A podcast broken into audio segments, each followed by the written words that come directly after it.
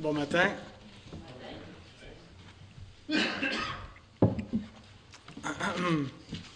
C'était pas chaud? Sans venir. On comprend euh, ceux qui doutent du réchauffement de la planète, hein?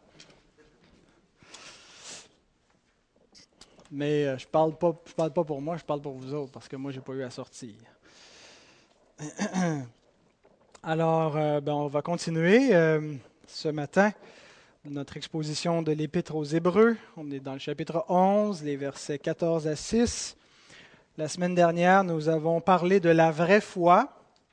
C'est un peu une définition de la foi qui était inscrite dans les, les, trois premiers versets. Et on a dit trois choses. On a dit, est-ce que vous vous en souvenez? La vraie foi, elle fait quoi?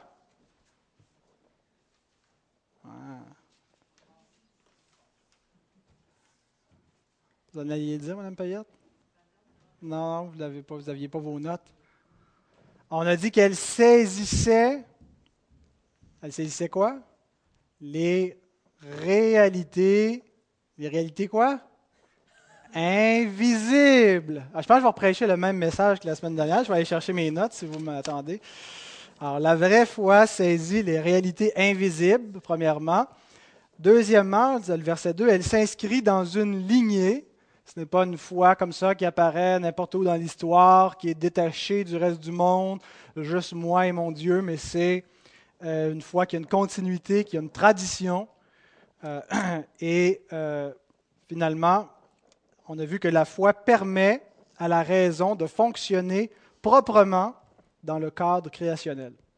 Elle permet à l'homme, l'homme qui est une créature et qui est une créature rationnelle, qui a une raison, elle permet donc à la raison de l'homme de fonctionner proprement, en soumission à la révélation, en soumission à, Dieu lui-même, qui se révèle à l'homme par sa parole. Et donc la foi éclaire toute l'intelligence de l'homme et lui permet de comprendre des choses qu'il ne pourrait pas comprendre autrement, nommément l'origine du monde. Alors aujourd'hui, nous allons voir qu'il y a des, des vrais hommes qui ont exercé la vraie foi. Et on, a toute une série. Le chapitre 11 nous présente toute cette lignée dont il a été question au verset 2. Euh, je, voulais en voir trois. Je me préparais pour qu'on puisse voir ce matin Abel, Enoch et Noé. Mais arrivé à Enoch, euh, j'en avais déjà trop pour euh, un seul message. Alors j'ai floché Noé. il nous a floché, lui. Il en a floché beaucoup de toute façon dans le déluge. mais on va le voir la semaine prochaine, Dieu voulant. Alors, avant de lire la parole du Seigneur, nous allons prier. Seigneur, nous voulons prendre conscience de ce que nous faisons en cet instant. Et ce que nous faisons, c'est que nous écoutons le Dieu vivant qui s'est révélé par sa parole, qui a parlé, qui a voulu se faire connaître aux hommes. Et Seigneur, nous voulons recevoir cette parole non pas comme venant des hommes, mais comme venant de toi. Nous te prions de disposer nos cœurs, de nous donner la foi, cette vraie foi qui nous est décrite, et nous te prions qu'on puisse, par l'exemple d'Abel, par l'exemple d'Enoch, comprendre un peu plus la nature de cette foi pour notre propre édification, afin que nous puissions être affermis dans la foi et marcher fidèlement jusqu'à la fin, Seigneur, pour que la plus grande gloire t'en revienne. Bénis ces instants, donc, nous te le demandons dans le nom du Seigneur Jésus, le chef et le consommateur de notre foi. Amen.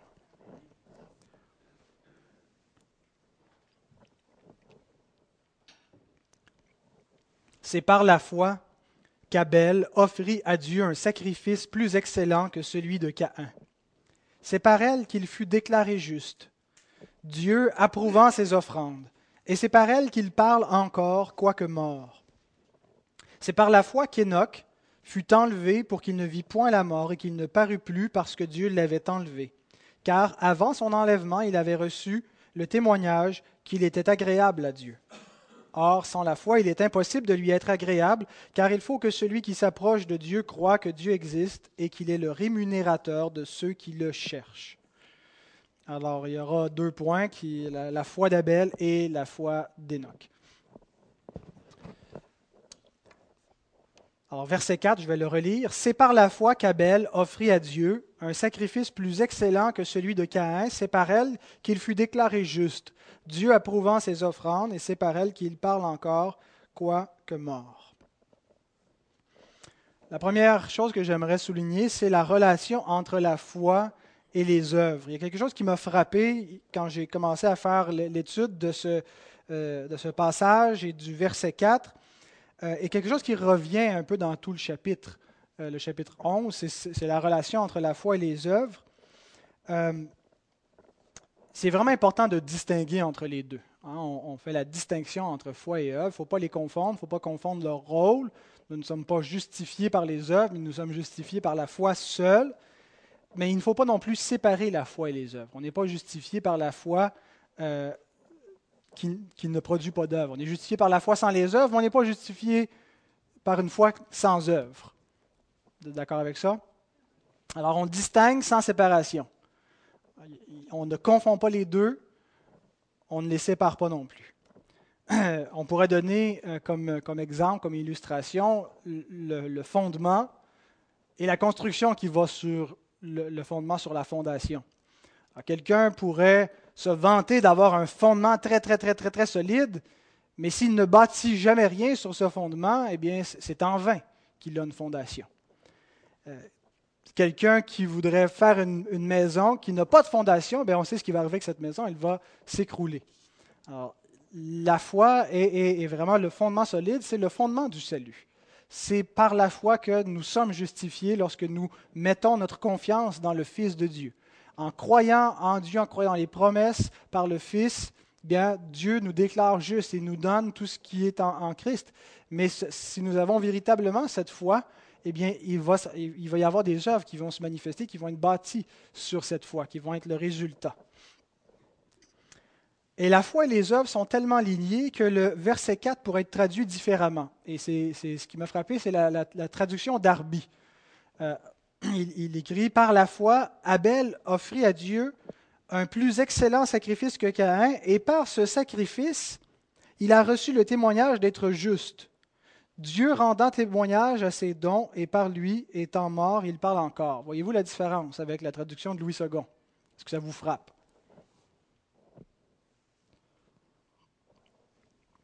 Ben, je vous ai fait un tableau pour que vous le voyiez encore plus. Alors, le verset 4, il y, a, bon, il y a la partie A et la partie B du verset 4. La partie A, Louis II nous traduit ainsi. C'est par elle, nommément la foi, qu'il fut déclaré juste. Alors, il y a le pronom relatif dans le grec, par elle, qui renvoie à la foi. Mais Darby, lui, il a rendu le pronom relatif, non pas comme s'il se référait à la foi, mais plutôt au sacrifice. Par ce sacrifice, il a reçu le témoignage d'être juste. Ah, c'est une traduction complètement différente.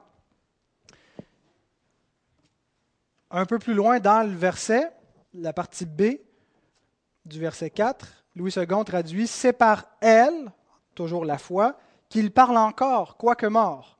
Tandis que Darby, il écrit Par lui, supposément le sacrifice, étant mort, il parle encore. On retrouve la même chose un peu plus loin au verset 7. On ne l'a pas inclus, mais je voulais quand même vous le montrer. Euh, quand il est question de Noé. Louis II traduit C'est par elle, il ne précise pas, est-ce que c'est la foi ou l'arche, qu'il condamna le monde et devint héritier de la justice qui s'obtient par la foi. Darby a traduit C'est par cette arche euh, et par cette arche, il condamna le monde et devint héritier de la justice qui est selon la foi. Alors, est-ce que c'est par la foi ou par son sacrifice que Abel fut déclaré juste? Est-ce que c'est par la foi ou par l'arche que Noé a condamné le monde? Et grammaticalement, euh, les, deux, c'est vraiment possible de faire une traduction comme Louis II ou comme Derby, et qui respecte grammaticalement le texte. Le, pronom relatif peut autant se référer à la foi ou au sacrifice, et dans le cas du verset 7, à la foi ou à l'arche. Euh, maintenant, euh, il, est, nécessaire de comprendre deux choses que, l'Écriture enseigne concernant la foi et, les œuvres. L'Écriture nous enseigne que l'homme est justifié par la foi sans les œuvres. Mais elle nous enseigne également qu'une foi sans les œuvres est morte. Et on peut les distinguer, mais on ne peut pas les séparer. Pour avoir une foi à salut, il faut vraiment avoir les deux qui viennent ensemble. Et on va lire le texte que j'ai choisi tantôt pour le temps de prière, euh, c'est dans Jacques, qui, nous montre que les œuvres, même si ce ne sont, pas elles qui nous justifient comme telles, qui nous, qui nous méritent euh, la justice devant Dieu, c'est la justice de Christ qui nous est imputée, qui est reçue par la foi, mais la, la Bible va quand même dire que l'homme est justifié par ses œuvres, dans le sens que les œuvres viennent justifier notre foi, viennent déclarer que notre foi elle est véritable, qu'elle est authentique, elle n'est pas comme la foi des démons qui croient qu'il y a un seul Dieu et que ça ne change rien pour eux. Euh, nous, notre foi, la, véritable foi qui sauve, ce n'est pas une, foi qui, reste stérile, qui dit oui, oui, je crois et, et, qui ne se passe rien. C'est une foi qui produit une œuvre. Un jour, deux chrétiens discutaient ensemble et euh, un des frères euh, exhortait l'autre qu'il trouvait un peu, un, peu, un peu tiède et il lui dit Écoute, il dit il me semble qu'on ne te voit pas souvent, tu n'es pas tellement, tellement présent, euh, euh, ou très occasionnellement, tu viens aux réunions, euh, tu participes peu à la vie d'Église. Alors, il lui rétorque, il dit, ben, tu n'as pas bien lu l'Évangile, tu n'as pas vu que le larron en croix n'est jamais allé à une réunion d'Église, et pourtant il était sauvé. Mais il dit, tu n'aurais pas envie d'être baptisé, il me semble que tu n'es même pas baptisé après tant d'années. Est-ce que le larron en croix a été baptisé? C'est ce qu'il lui répond. Il a quand même été sauvé sans être baptisé. Et il continue comme ça, puis à chaque fois, il lui ramène l'exemple du larron. Alors, le frère s'impatiente et lui dit, finalement, il dit, la seule différence entre toi et le larron, c'est que le larron est mort dans la foi et que toi, ta foi est morte. Une foi sans œuvre est une foi morte. On n'est pas sauvé par les œuvres, on n'est pas justifié par les œuvres, mais on va voir tout au long du chapitre 11 que c'est par la foi. C'est tout ça, c'est le leitmotiv, c'est le refrain qui revient constamment, c'est ce qui réintroduit chaque nouveau personnage. Par la foi, un tel a fait ceci et cela. Mais qu'est-ce qui est arrivé par la foi? Il nous présente toujours une œuvre qui s'est faite par la foi, un fruit de la foi. Et on ne peut pas séparer la foi de, de l'effet qu'elle produit, de l'œuvre qu'elle engendre, de sorte qu'on pourrait très bien dire que oui, c'est par la foi qu'Abel que, a été justifié. Mais il a été justifié également par le sacrifice parce que le sacrifice montrait l'authenticité de sa foi et, était une œuvre produite par sa foi. Et je pense que c'est probablement le sens aussi du, du verset 1. Vous vous souvenez, la semaine passée, on a examiné ce verset.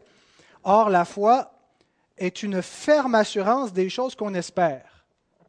La foi une démonstration de celle qu'on ne voit pas. Et vous vous souvenez que le, mot démonstration, euh, c'est le mot elegkos qui a le sens de, preuve également. C'est une preuve des choses qu'on espère. Et je pense que euh, ici, on pourrait dire que les œuvres sont, sont, la démonstration, sont la preuve des choses qu'on espère. Celui qui ne voit pas en Dieu, qui, qui ne voit pas Dieu, mais qui croit en Dieu, ses œuvres sont la preuve, sont la démonstration tangible, concrète de sa foi de quelque chose d'invisible. Alors, autrement dit, croire aux réalités invisibles a toujours un impact dans le monde visible. Je répète ça. Croire aux réalités invisibles va toujours se traduire par un impact dans le monde visible, et cet impact vient de l'obéissance du croyant, l'obéissance de la foi de telle manière qu'il est impossible de séparer la foi de l'effet qu'elle produit. Alors maintenant, si on en vient un peu plus précisément à Abel, pourquoi le sacrifice d'Abel fut plus excellent que celui de Caïn? Nous allons lire le texte de la Genèse qui nous présente euh, ce, ce, cet épisode. Genèse 4, versets 3 à 5. Au bout de quelque temps, Caïn fit à l'Éternel une offrande des fruits de la terre. C'est gentil. Et Abel, de son côté, en fit une des premiers-nés de son troupeau et de leur graisse. L'Éternel porta un regard favorable sur Abel et sur son offrande, mais il ne porta pas un regard favorable sur Caïn, sur son offrande. Caïn fut très irrité et son visage fut abattu. Il y a eu beaucoup, beaucoup de spéculations qui ont été faites sur pourquoi est-ce que Dieu a porté un regard favorable sur le sacrifice d'Abel et non pas sur l'offrande de Caïn. Euh, et déjà, euh, dans les premiers siècles, il y a toutes sortes d'explications. euh, qui étaient des spéculations parce que finalement le texte ne le dit pas quand on lit comme tel la Genèse. On n'a pas une explication. Et si on n'avait que ce texte, ben, la seule chose qu'on pourrait dire, ben, c'est que, écoutez, Dieu est souverain, euh, il n'est pas tenu de, montrer euh, la faveur à qui que ce soit, c'est par grâce qu'il a montré une faveur à Abel et pas à Caïn, et qu'on doit respecter la liberté de Dieu et l'élection de Dieu. Mais nous n'avons pas que le texte de la Genèse. Nous avons le texte de l'Épître aux Hébreux qui nous dit spécifiquement pourquoi.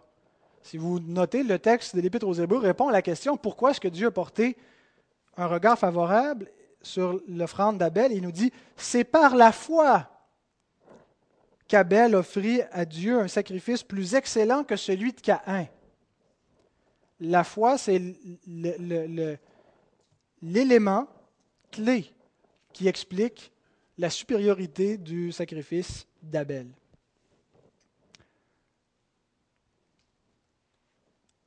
Est-ce que Caïn n'avait pas la foi? Manifestement, il devait, avoir la foi.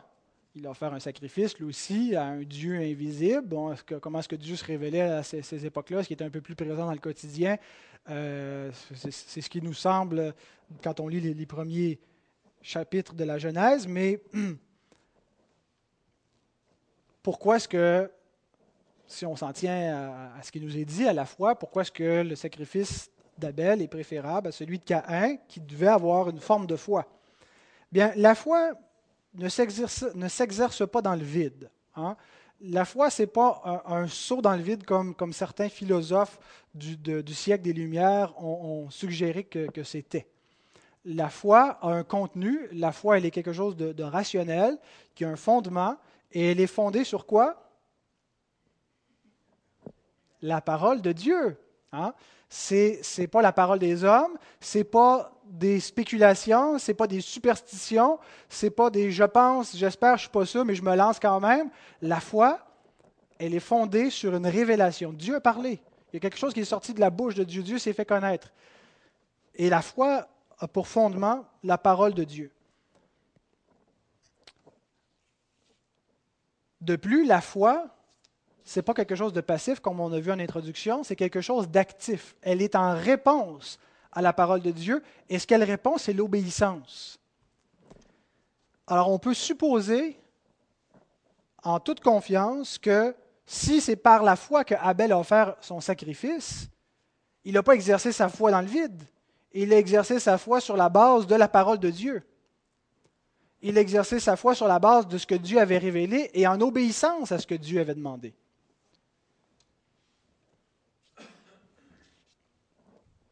Et par ailleurs, le reste des Écritures nous montre une distinction entre les deux types d'offrandes qui nous sont présentées au chapitre 4 de la Genèse.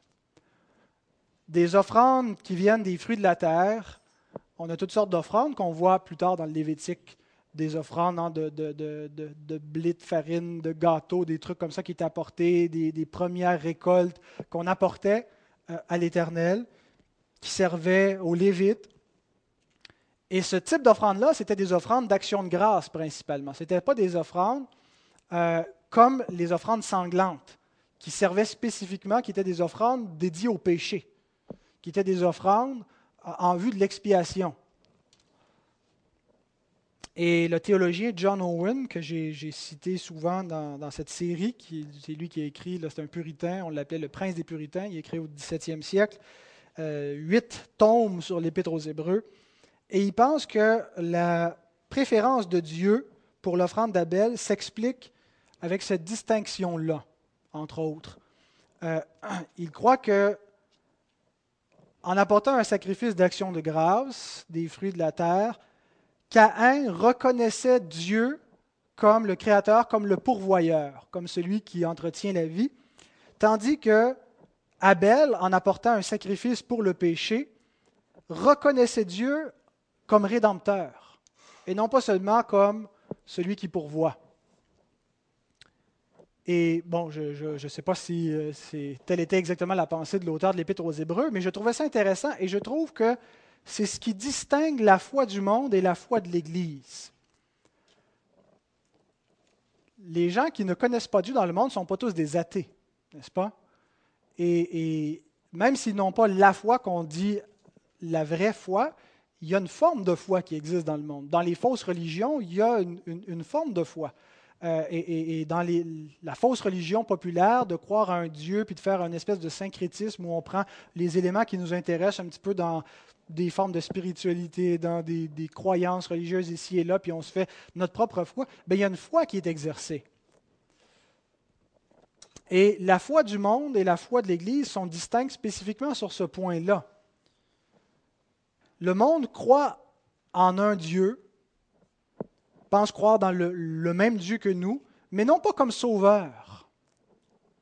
Croit en Dieu, que Dieu peut, peut, m'aider à réussir mon examen ou avoir du succès ou à, à trouver la paix ou peu importe. On croit en Dieu pour toutes sortes de choses comme une espèce de pourvoyeur. Mais la foi chrétienne a ceci du distinct, la foi biblique du début à la fin a ceci de distinct que elle, la foi se place face à Dieu spécifiquement dans le rapport de la rédemption. Nous sommes vis-à-vis de Dieu comme des pécheurs qui ont besoin d'un rédempteur. Et c'est une foi qui conduit à la repentance, qui conduit à reconnaître que nous marchons contre ce Dieu-là. Les gens qui ont une foi qui ne, prend pas Dieu comme rédempteur spécifiquement et qui n'est pas la, vraie foi, euh, marchent dans leur péché, marchent contre les commandements de Dieu et semble pas du tout être inquiété de cela. Mais la vraie foi, c'est celle qui reconnaît qu'on est un pécheur et qu'on a besoin de la grâce de Dieu et qui se repent, qui se détourne du péché.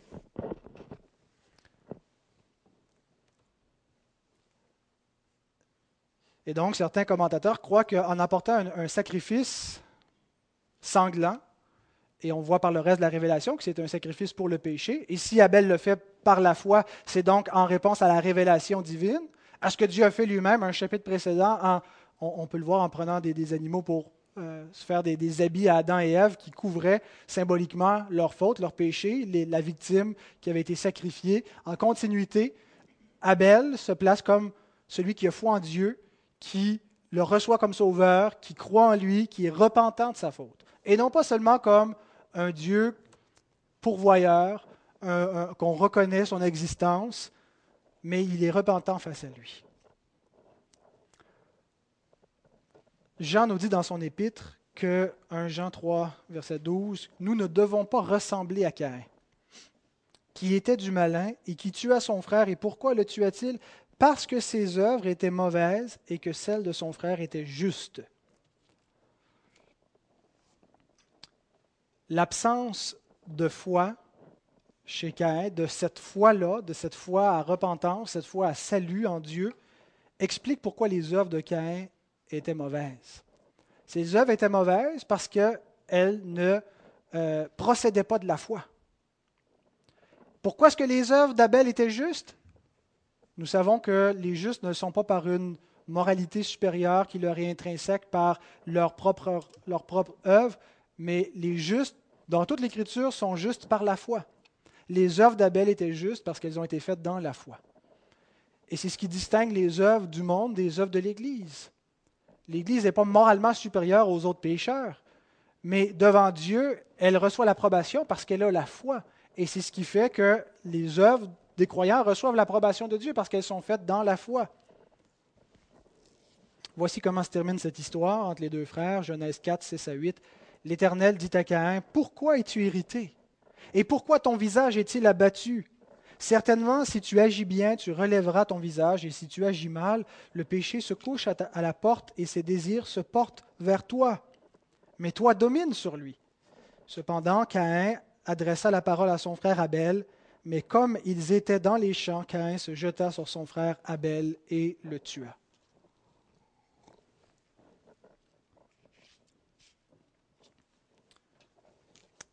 Cependant, notre auteur affirme ceci. Il parle encore, quoique mort. Il l'a tué. À vue humaine, Caïn l'a remporté. On peut être d'accord avec ses motifs, on peut dire que c'est un. ou en désaccord pour la plupart. À vue humaine, il semble qu'il a remporté la victoire, mais l'Écriture nous dit que Caïn, quoique mort, parle, pas Caïn, mais Abel parle encore, quoique mort. Comment comprendre ça? Qu'est-ce que ça veut dire? Il parle encore quoi que mort? Ben, il y a trois possibilités qui ne sont pas nécessairement exclusives les unes des autres. Ça peut être cumulatif. D'abord, il parle par les Écritures, il parle par son, le fait que son témoignage, sa, vie, elle est, elle est dans le, le, le, registre biblique. Et donc, Caïn continue de parler, il a parlé à toutes les générations, il va continuer de le faire. Pas Caïn, pardon, Abel. Mais euh, deuxièmement, il parle parce que son sang crie vengeance. Juste après que Caïn ait tué son frère, nous lisons verset 10, Et Dieu dit à Caïn, Qu'as-tu fait? La voix du sang de ton frère crie de la terre jusqu'à moi. Ah, il y, a, probablement un lien ici quand l'auteur nous dit qu'il parle encore quoique mort avec ce verset-là. La voix de son sang crie. Il parle. Qu'est-ce que ça veut dire? Ben, c'est intéressant quand on fait le rapprochement avec Apocalypse 6, 9 à 10, et on voit ce qui, arrive avec ceux qui ont eu le même sort que Caïn. Voyons, que Abel. Caïn sort de ce corps. Quand il ouvrit le cinquième sceau, je vis sous l'autel les âmes de ceux qui avaient été immolés à cause de la parole de Dieu et à cause du témoignage qu'ils avaient rendu. Alors, ils ont été ceux qui ont, livré leur vie à, cause du Christ. Ils crièrent d'une voix forte en disant Jusqu'à quand, Maître saint et véritable, tarderas-tu à tirer vengeance de notre sang sur les habitants de la terre? Alors, c'est vraiment l'idée que les justes qui sont morts dans la foi, leur sang crie comme celui d'Abel, qui réclame vengeance, qui réclame une manifestation finale du verdict de Dieu et du jugement de Dieu. Et il y a quelque chose dans l'Évangile de, de, ce jugement. Paul nous dit que selon notre Évangile, Dieu jugera tous les hommes par Christ. Dans l'Épître aux Romains, il nous dit ça. il ne faut pas limiter l'Évangile seulement à, Jean 3,16 et qu'à la foi qu'on croit qu'on est sauvé. L'Évangile inclut aussi que le Christ a été élevé au-dessus de tous et le jugement a été remis entre ses mains et c'est lui qui va amener le jugement final. Et ça fait partie de l'Évangile, de cette bonne nouvelle, de, la victoire de notre Seigneur. Et il va tirer vengeance du sang de tous les justes. Et il y a une autre comparaison à faire qui est très intéressante, qui va dans le même sens avec euh, ce que l'auteur va nous dire juste un petit peu plus loin, au chapitre 12, verset 24 en nous disant, vous vous êtes approchés de Jésus qui est le médiateur de la nouvelle alliance et du sang de l'aspersion qui parle mieux que celui d'Abel. Donc c'est vraiment le sang d'Abel qui parle. Mais le sang de Christ parle mieux encore que celui d'Abel. Qu'est-ce qui nous dit le sang de Christ? Et qu'est-ce que nous disait le sang d'Abel? Eh bien, je pense que Abel était un type, c'est-à-dire une typologie, une préfiguration du, juste qui est mis à mort par le monde impie. Il préfigurait la mort du Christ, livré que, le monde impie euh, ne peut tolérer. La lumière est venue dans le monde, les ténèbres ont, ont haï la lumière. Le sacrifice de Christ, le sang de Christ, est à la fois un témoignage de l'amour de Dieu qui a, donné, son Fils pour le monde, pour la rédemption des pécheurs, et un témoignage de la justice de Dieu. Le sang de Christ parle et nous parle de l'amour de Dieu et il nous parle de la justice de Dieu. Le sang de Christ annonce le pardon en même temps que le jugement. Et Abel, par sa mort dans la foi, parle encore. Il fait partie de cette nuée de témoins des justes qui sont morts, qui nous ont précédés, en tête Jésus-Christ qui est dans cette nuée de témoins et qui nous atteste ces choses par sa vie, par son sang. Et troisièmement, le sens que ça peut avoir quand il nous dit qu'il parle encore quoique mort, c'est tout simplement qu'il parle par l'exemple de sa foi et de ses œuvres. Lorsqu'une personne meurt, euh, elle laisse derrière elle un témoignage. Hein. Souvent, quand on se promène dans les cimetières, il y a, des épitaphes. On voit qui, qui, étaient les, personnes euh, qui sont enterrées là. Euh, quand elles ont accompli de grandes choses, parfois ça va être écrit sur leur pierre tombale. Abel, c'est le premier mort de l'humanité. Il n'y a personne de mort avant lui. Et il a laissé derrière lui un témoignage de fidélité et d'obéissance à Dieu parce qu'il a cru, parce qu'il était un croyant, il a laissé un héritage. Après notre mort, il arrive parfois qu'on porte plus de fruits que durant notre vie. Hein. C'est le cas de, certaines personnes qui, pendant leur vie, euh, ont, produit beaucoup, mais n'ont pas eu aucune notoriété. une fois qu'ils sont morts, il semble qu'on les découvre, on découvre leurs écrits, on découvre leurs œuvres, et puis ils acquièrent beaucoup, beaucoup de notoriété. William Shakespeare est beaucoup plus euh, connu, notoire maintenant qu'il l'était au, temps où il vivait. Euh, puis c'est comme ça de beaucoup de gens, et c'est comme ça des croyants. En fait, c'est ce qu'on doit espérer. On doit espérer que le témoignage qu'on va laisser, ce qu'on va raconter de nous lorsqu'on sera mort, que quelqu'un va, prêcher à nos funérailles, il va pouvoir dire que nous étions de la foi, nous étions de cette lignée de croyants et que nous avions des, fruits pour, pour le prouver, pour le manifester dans notre vie.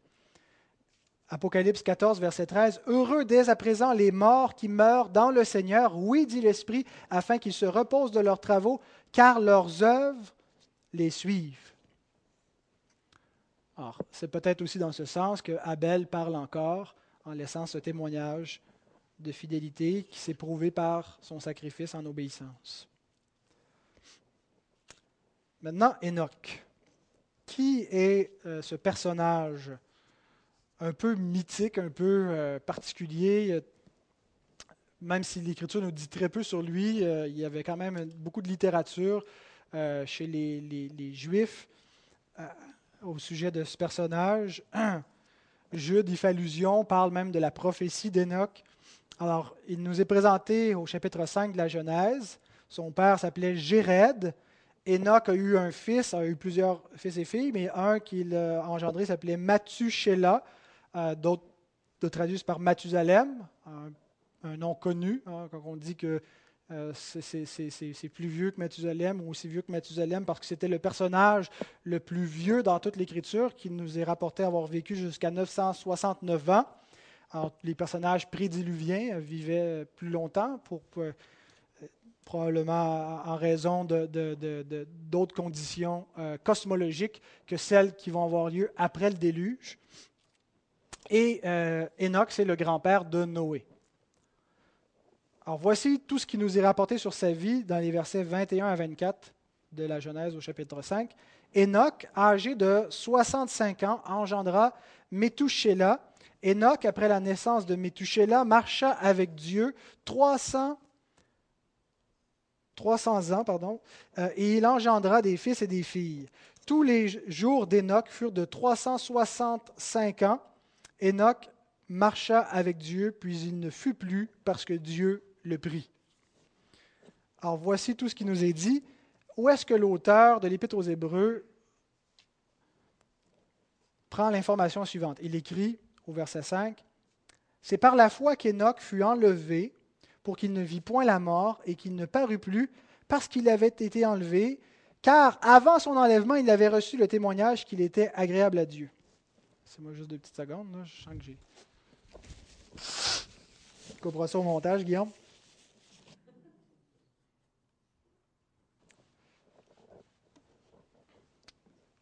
Alors, euh, où est-ce qu'il a pris l'information qu'il avait reçu le témoignage qu'il était agréable à Dieu avant son enlèvement?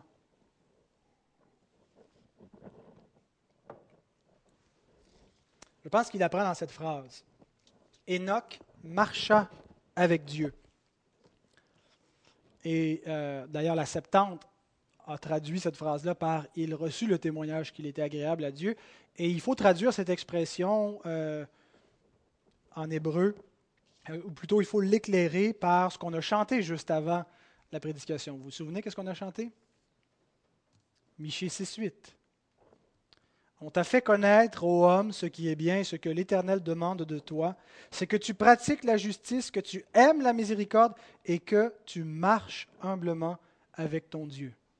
Marcher avec Dieu pour les Hébreux, ce n'était pas euh, quelque chose de, littéral. une petite fille, euh, un jour, expliquait à sa maman, elle avait entendu l'histoire d'Enoch à l'école du dimanche, puis elle lui dit, ben, un jour, Enoch est parti avec Dieu, puis là, ils ont marché, puis ils ont marché, puis ils parlaient, puis ils marchaient, puis ils parlaient, puis ils marchaient. Puis là, un bon moment donné, ça faisait tellement longtemps qu'il parlait, puis marchait, Enoch s'est arrêté, puis il dit, oh, excuse-moi Seigneur, mais je dois retourner, il se fait tard, puis je dois rentrer chez nous. Et Dieu lui a dit, ben, écoute, il est vraiment tard, on est plus proche de chez moi que chez toi, alors rentre avec moi, on va aller à ma maison.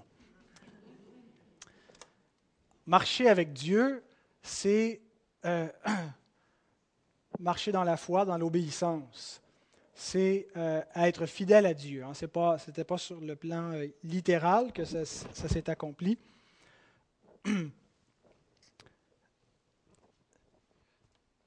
Et l'auteur fait cette application de la foi d'Enoch au verset 6 après nous avoir dit qu'il a reçu le témoignage d'avoir été agréable, c'est-à-dire qu'il a marché avec Dieu, parce que c'est la Genèse qui dit ça, c'est Dieu qui parle dans la Genèse, et il dit, il a marché avec moi, donc il a reçu le témoignage, et c'est dit avant d'être enlevé. Alors ce que l'auteur dit, c'est vrai, et il explique au verset 6, Or, sans la foi, il est impossible de lui être agréable, car il faut que celui qui s'approche de Dieu croit que Dieu existe et qu'il est le rémunérateur de ceux qui le cherchent. Je n'avais jamais réalisé, c'est drôle, hein, avant de faire l'étude de ce passage-là, que le verset 6 se liait au verset 5 et je le prenais toujours comme séparément du reste. J'avais presque l'impression qu'il aurait dû le mettre avec les versets d'introduction au début du chapitre, euh, quand il nous donne la définition de la foi, puis il nous dit ben, sans la foi, c'est impossible de plaire à Dieu. Ça avait l'air d'une parenthèse dans tout ce qui. Parce que là, il part avec la lignée, puis il nous explique un tel et un tel, puis là, on dirait qu'il fait une parenthèse au verset 6, mais pas du tout. Le verset 6, c'est l'explication du verset 5. Enoch a reçu le témoignage qu'il était agréable à Dieu. Et comment est-ce qu'il peut être agréable à Dieu? Ben, Il y a une seule façon, l'auteur nous dit, d'être agréable à Dieu, c'est par la foi. Sans la foi, c'est impossible d'être agréable à Dieu. Et sur quoi est-ce qu'il se base pour dire ça? Ben, Il se base sur euh, un passage d'Enoch, pas d'Enoch, d'Abacuc, qu'il a cité quelques versets auparavant, au chapitre 10, verset 38. Et mon juste vivra par la foi, mais s'il se retire, mon âme ne prend pas plaisir en lui. Dieu ne prend pas plaisir là où il n'y a pas la foi. Le juste, pour Dieu, c'est celui qui a la foi. L'âme de Dieu ne prend pas plaisir dans celui qui n'a pas la foi.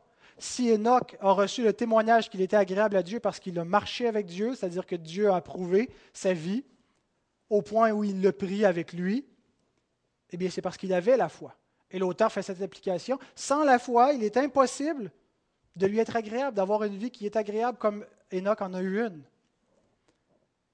Bien-aimé, la seule façon que votre vie puisse être agréable à Dieu, c'est si elle est vécue dans la foi à Dieu. La seule façon. Alors comment est-ce que ça se fait? Il faut que celui qui s'approche de Dieu croit que Dieu existe et qu'il est le rémunérateur de ceux qui le cherchent. Alors pour vivre sa vie dans la foi, il faut croire que Dieu existe. Il faut croire que Dieu est là. C'est ce que ça veut dire. Ne pas simplement croire à, l'existence euh, euh, de Dieu, une existence qui n'aurait aucun impact, euh, mais c'est croire que Dieu est, croire qu'il est là, croire qu'il est conscient de nous, qu'il est conscient de nous en ce moment, et que croire que Dieu se préoccupe de nous et qu'on on, ne peut pas être indifférent à cette réalité-là. Si on n'en tient pas compte, on ne croit pas que Dieu est, on ne croit pas que ça change quoi que ce soit, que Dieu soit conscient de nous, et on ne croit pas qu'il attend quoi que ce soit de nous. Mais pour vivre notre vie devant Dieu, pour s'approcher de Dieu et vivre devant lui, il faut croire qu'il est là.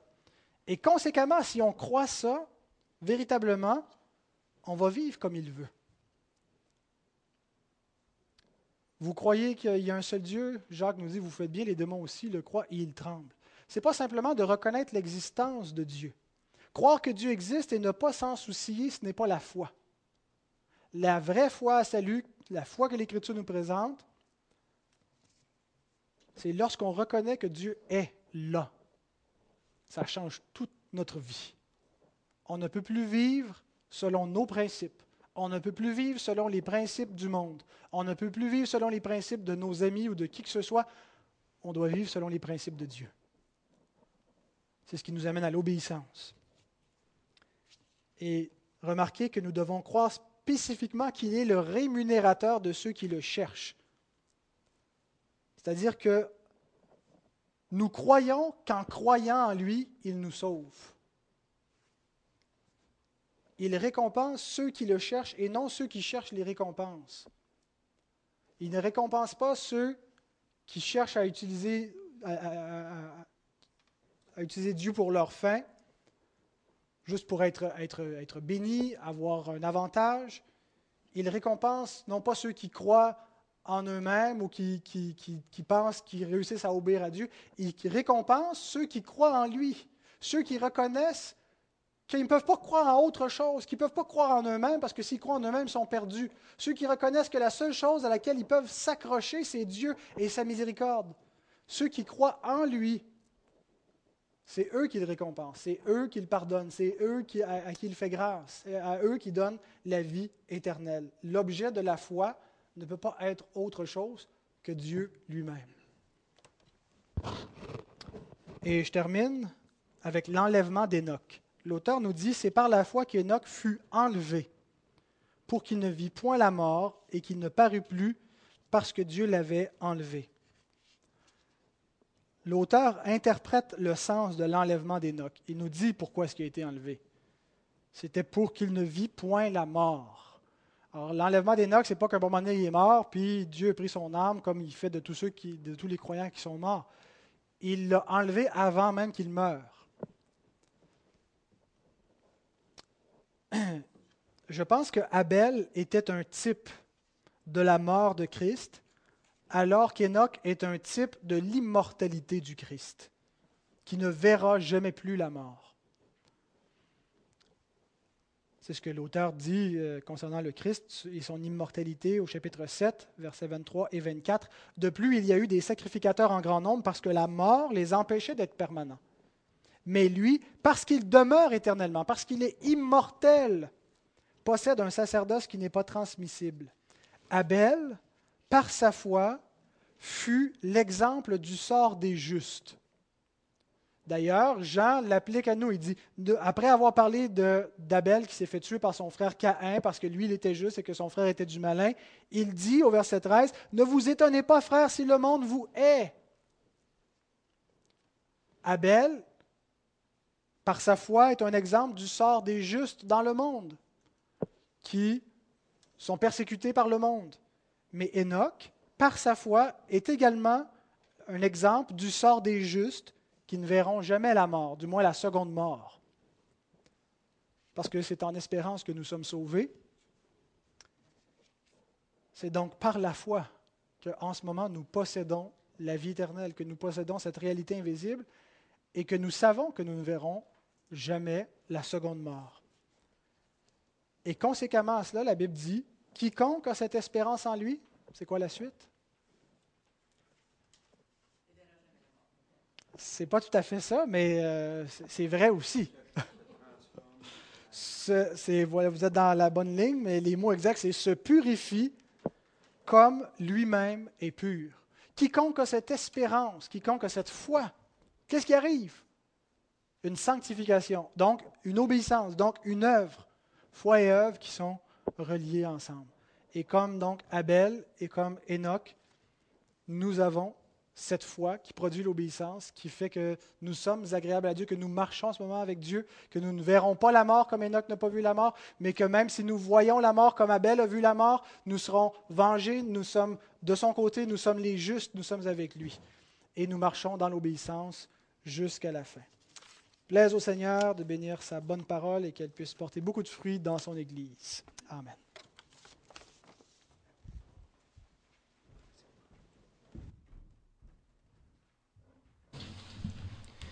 Merci Pascal pour euh, cette parole de, l'Évangile. Puissions-nous euh, réfléchir à ce qui est enseigné et méditer ce qui été enseigné afin que nous ne soyons pas simplement des auditeurs qui entendent quelque chose et qui retournent après ça chacun dans son petit coin pour faire notre petite vie euh, tranquille,